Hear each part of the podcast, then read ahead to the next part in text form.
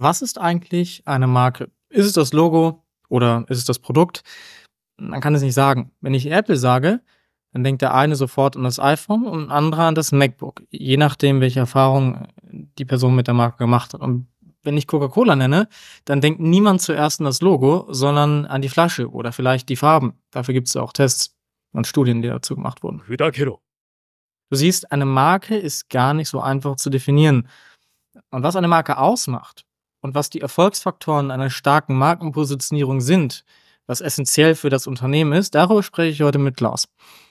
Und gleich zu Beginn, bevor wir über Markenpositionen sprechen, lass uns mal kurz auseinanderdividieren, was ist jetzt eigentlich die Marke und, was ist das Logo und wie kann man das differenzieren? Und Klaus, damit übergebe ich an dich.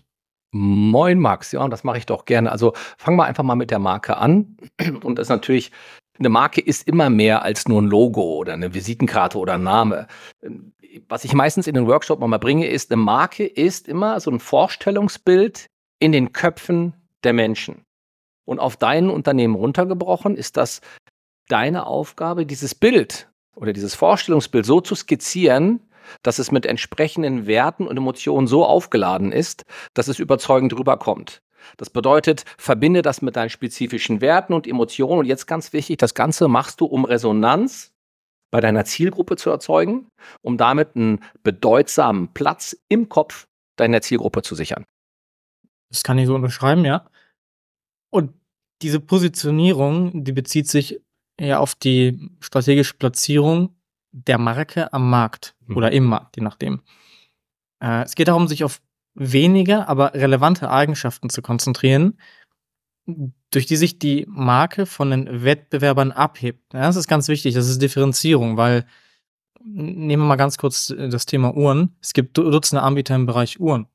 So, und äh, technisch gesehen ist eine Audemars äh, PG nicht besser oder schlechter als eine Patek Philippe. Und dennoch gibt es da zwei unterschiedliche Lager, die die Faust für ihre Marke heben.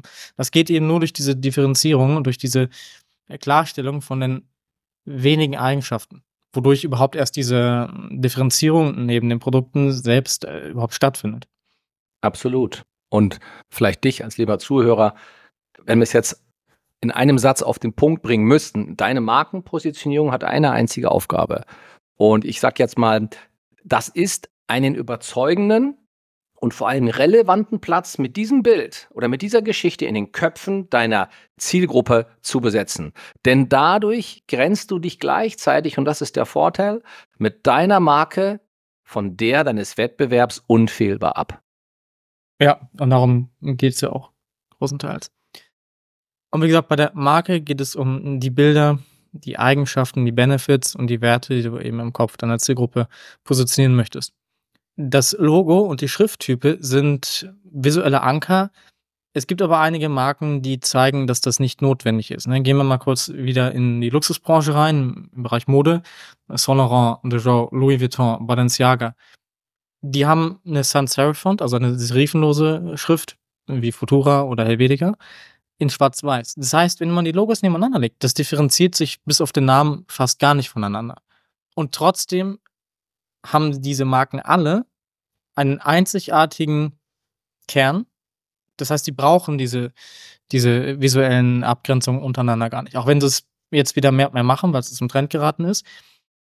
Also eben das Wichtige dabei. Und in dem Zusammenhang müssen wir auf jeden Fall über das falsch verstandene Wort Markenidentität sprechen.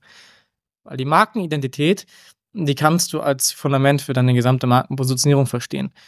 Und diese Identität umfasst, wie gesagt, die wesentlichen Werte und Eigenschaften der Marke. Ähm, man kann daraus auch eigentlich sagen, die Markenidentität ist wie eine DNA. Sie definiert, wer du bist und wofür du stehst. Und wenn das klar ist, dann kannst du auch als Modebranche äh, neben deinen Konkurrenten fast gleich aussehen. Auch der, die Webseite kann nahezu identisch sein und trotzdem ist Saint Laurent völlig differenziert von Balenciaga, eben aufgrund dieser DNA. Sicher, das hat seine Dekaden oder auch Jahrhunderte gebraucht, aber es funktioniert eben. Und das kann man auch für Unternehmen, die jetzt nicht irgendwie Dekaden oder hunderte Jahre Geschichte haben, nutzen. Absolut.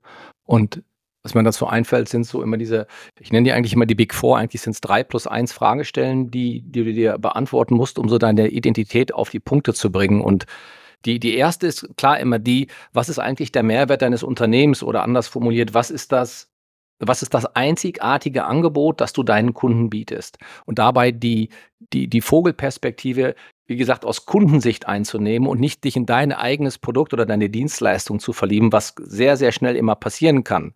Und der zweite Punkt wäre dann, klar, äh, Dienstleistungsmerkmal. Also wie, wie kriegst du das jetzt, diesen Vorteil oder den Benefit in deinen Produkten und Dienstleistungen so manifestiert, dass das einer versteht und dass das im Kopf der Zielgruppe Klick macht? Und dazu brauchst du natürlich, das wäre der dritte Punkt, eine emotionale Verbindung, sprich, welche Gefühle und Emotionen sollen mit deiner Marke assoziiert werden. So, und wenn du, kein, wenn du keine Emotion hast, die da dran attached ist und wenn da keine Gefühle entstehen, wird das dein, dein den du als Wunschkunde definiert hast, wird das deine Zielgruppe extrem schwer haben, an ein Bild und an eine Geschichte zu denken, weil eben die äh, äh, Emotion fehlt. Und deswegen vielleicht noch so als Brain Teaser der vierte Punkt, die Markenwerte wird auch immer viel diskutiert. Im Prinzip geht es eigentlich darum, ähm, dass du die Werte, die dir wichtig sind, Respekt, Hilf, Einsatzbereitschaft, Freiheit, Leichtigkeit, welche das immer auch sind, dass du die so definierst, dass die A verstanden werden und dass du die auch zu deinem Bild dazu baust, sodass das Ganze konkludent schlüssig ist. Absolut. Und jetzt ist natürlich die spannende Frage, warum tun sich so viele Unternehmen damit so schwer? Das, Max, ist, glaube ich, das ist echt eine spannende Frage. In der Regel hätte ich jetzt gesagt, fällt es ihnen extrem schwer, sich festzulegen. Wir würden so gern so viele Features und Benefits an unser Produkt klemmen, dass wir hinter eine halbe, ein halbes Goethe-Institut an der Marke hängen haben. Das funktioniert aber nicht. Weil du kannst einer Marke nicht unendlich viele Werte und Eigenschaften zuordnen. Das liegt daran, dass wir Menschen im Kopf nicht genügend Informationen verarbeiten können. Insbesondere, wenn es emotional aufgeladene Informationen sind. Ja, wenn du, wenn du jetzt als Spaß deiner Frau sagst, ich liebe dich und begründest das mit 15 verschiedenen Antworten, ja, where's the beef? Ne? Was, äh, what's in for me? Das funktioniert dann nicht.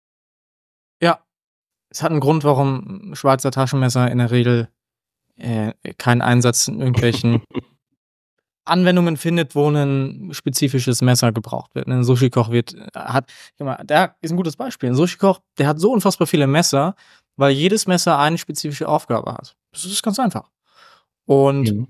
ja, der potenzielle Kunde, der, möchte sich auch keine stundenlange Ausbildung äh, anhören oder bei dir machen. Ähm, er möchte in wenigen Sekunden deine Positionierung verstehen. Ja, keiner nimmt sich die Zeit dafür, vor allem wenn man noch nie was vom Unternehmen gehört hat, sich da anzugucken, für was stehen die eigentlich. Dann bist du raus. Und ohne Fokussierung überlässt es deiner Zielgruppe zu entscheiden, wofür deine Marke steht. Und im schlimmsten mhm. Fall entsteht überhaupt kein Bild. Also, das ist ja das Ding. Du kannst nicht davon ausgehen, dass deine Zielgruppe wenn du sie nicht führst oder ganz klar sagst, wofür du stehst, ähm, dass sie das sieht, was du dir denkst. Das ist eben auch die, äh, den Fehler, den viele machen.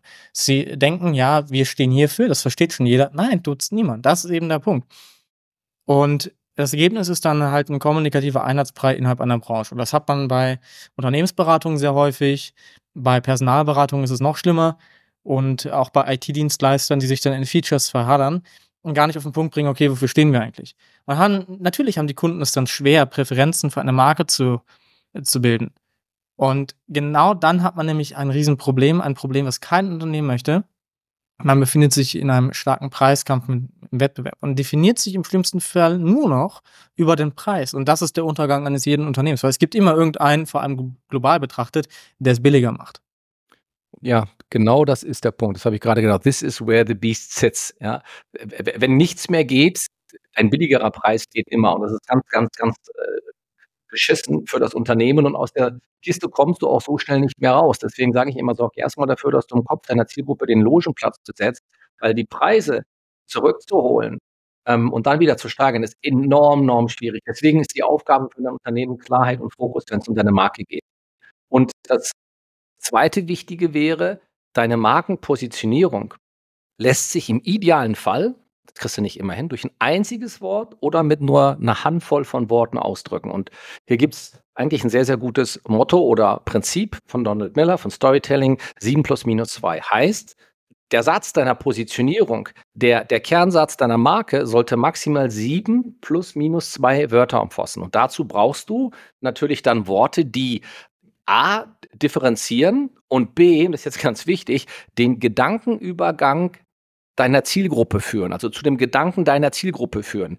Denn idealerweise entsteht im Kopf deiner Zielgruppe dann nicht nur ein Bild, sondern vor allen Dingen eine Geschichte. Ja. Gleichzeitig müssen die Worte auch relevant für die Zielgruppe sein und auch beschreiben, was die Marke tut. Das ist auch so ein, so ein Punkt. Die Relevanz der Worte.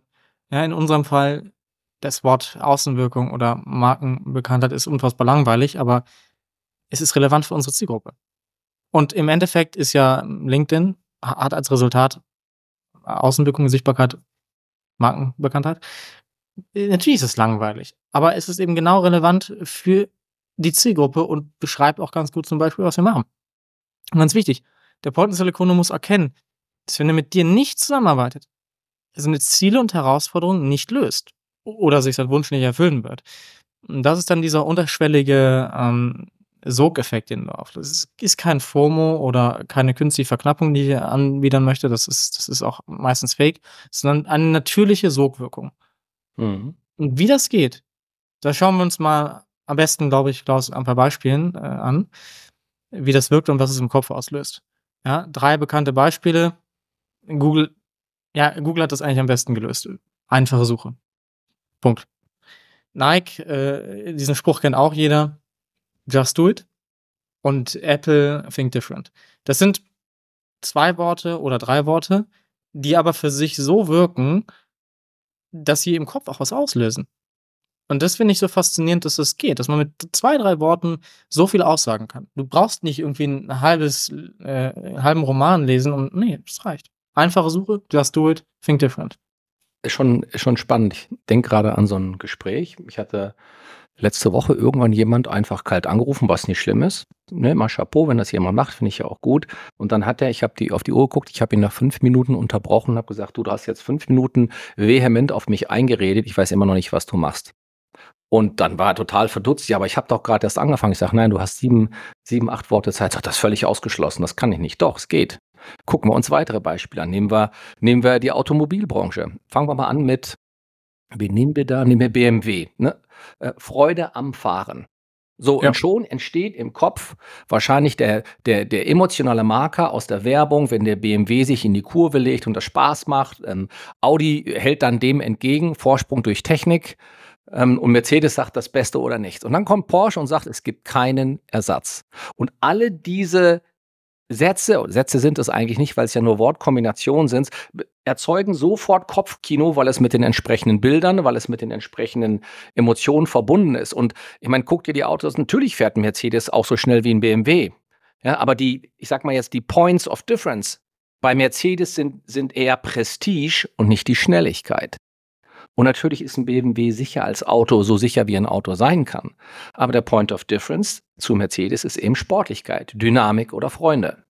Und klar, als Food and Beverage äh, äh, Liebhaber, schauen wir uns mal ein paar Premium Champagnermarken noch an, Mord und Chardon, leben das Leben im großen Stil. Und schon zack, hast du wieder Kopfkino erzeugt. Veuve Clicquot, nur eine Qualität, die beste. Und Dom Perignon positioniert sich mit jeder Jahrgang ist ein neues Kunstwerk. Ist für mich eine der stärksten Champagner-Botschaften, die ich ja. jemals gesehen habe. Absolut. Und dann natürlich dann unser liebes Red Bull, was Max immer trinkt, ne, verleiht Flügel. Ey, das stimmt doch gar nicht. also wenn Energy, ja, dann Red Bull, weil alles andere kannst du wirklich nicht saufen, aber wenn man sich mal anguckt, was drin ist, hm, eher nicht.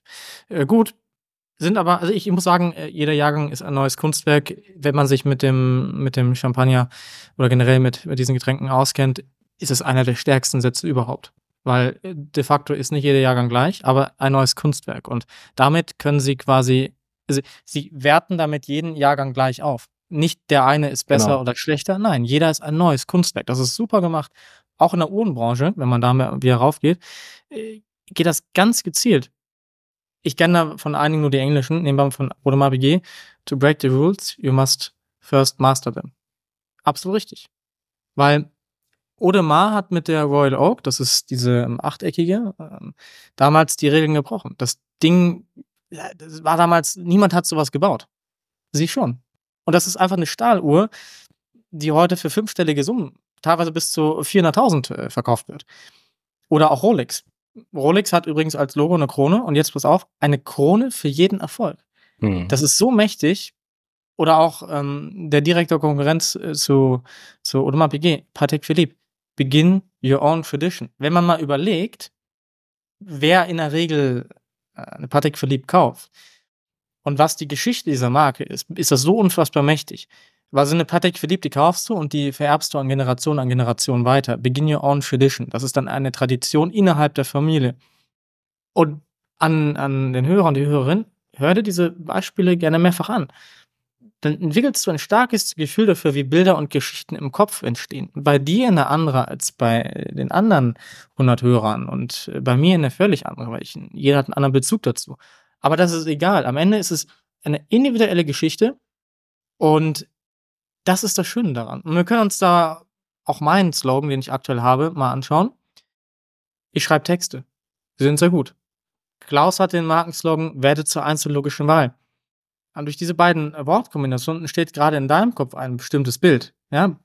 Bei mir ist es, okay, ich schreibe Texte, sind sehr gut.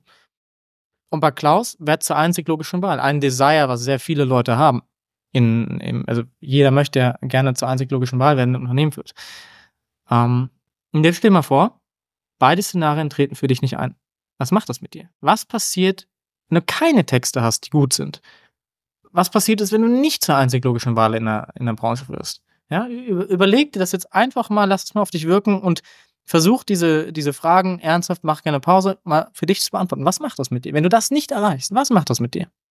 Das ist übrigens ein ganz, ganz wichtiger Challenge-Test, so nenne ich das immer, wenn eine, wenn eine Botschaft oder wenn, wenn die Wortwahl für eine Marke gefunden ist, sich zu fragen, okay, aus der Sicht des Kunden, was macht das im Kopf meiner Zielgruppe, wenn er das nicht erreicht?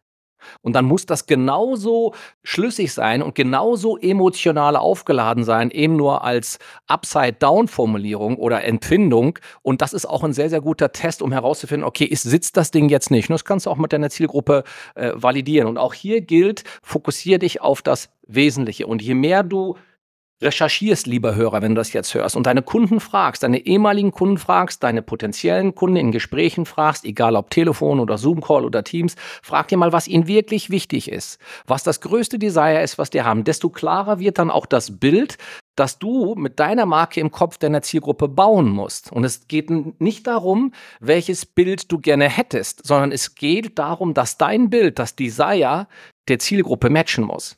Denn jede Zielgruppe lässt sich immer, wenn sie denn gut definiert ist, auf ein großes gemeinsames Desire reduzieren. Und das musst du kennen und im Kern treffen. Dann wird auch automatisch die, die Aufgabe deiner Marke klar. Und die, die kann rational sein und emotional wichtig ist, dass du das Desire kennst und durch deine Worte relevant für deine Kunden wirst. Ja, vor allem rational und emotional ist ganz wichtig. Äh, es gibt ja die Leute, die, äh, da muss ich kurz einhaken, im Sagen, äh, machen viel auf LinkedIn, fokussiere dich nur auf Emotionen. Nein, nein. Da wieder mal die, kann man eigentlich alle Marken nennen. Äh, Automarken verkaufen ihre, ihre Autos in, in Storytelling-Geschichten. Genauso wie äh, Luxusmarken wie Montblanc oder, oder die, die, verkaufen, natürlich muss ein Kugelschreiber von Montblanc, der 450 Euro oder 1000 Euro kostet, verkauft werden in einer Story. Aber wenn es um die Details geht, die technischen Details, ist bei Luxusmarken, bei Uhren, überall so bei Autos, das ist komplett emotionslos rational. Und deshalb musst du beides miteinander einfach verbinden. Du musst die rationalen und emotionalen äh, Sachen abholen. Und wenn ja. du das schaffst, dann hast du es verstanden, wie du eine ernsthafte Markenidentität aufbaust. Ja, und wenn das jetzt für dich relevant war und du das gerne weiter hören möchtest, dann empfehle ich dir, mir und oder Klaus auf LinkedIn zu folgen und wenn das nicht zumindest diesem Podcast hier.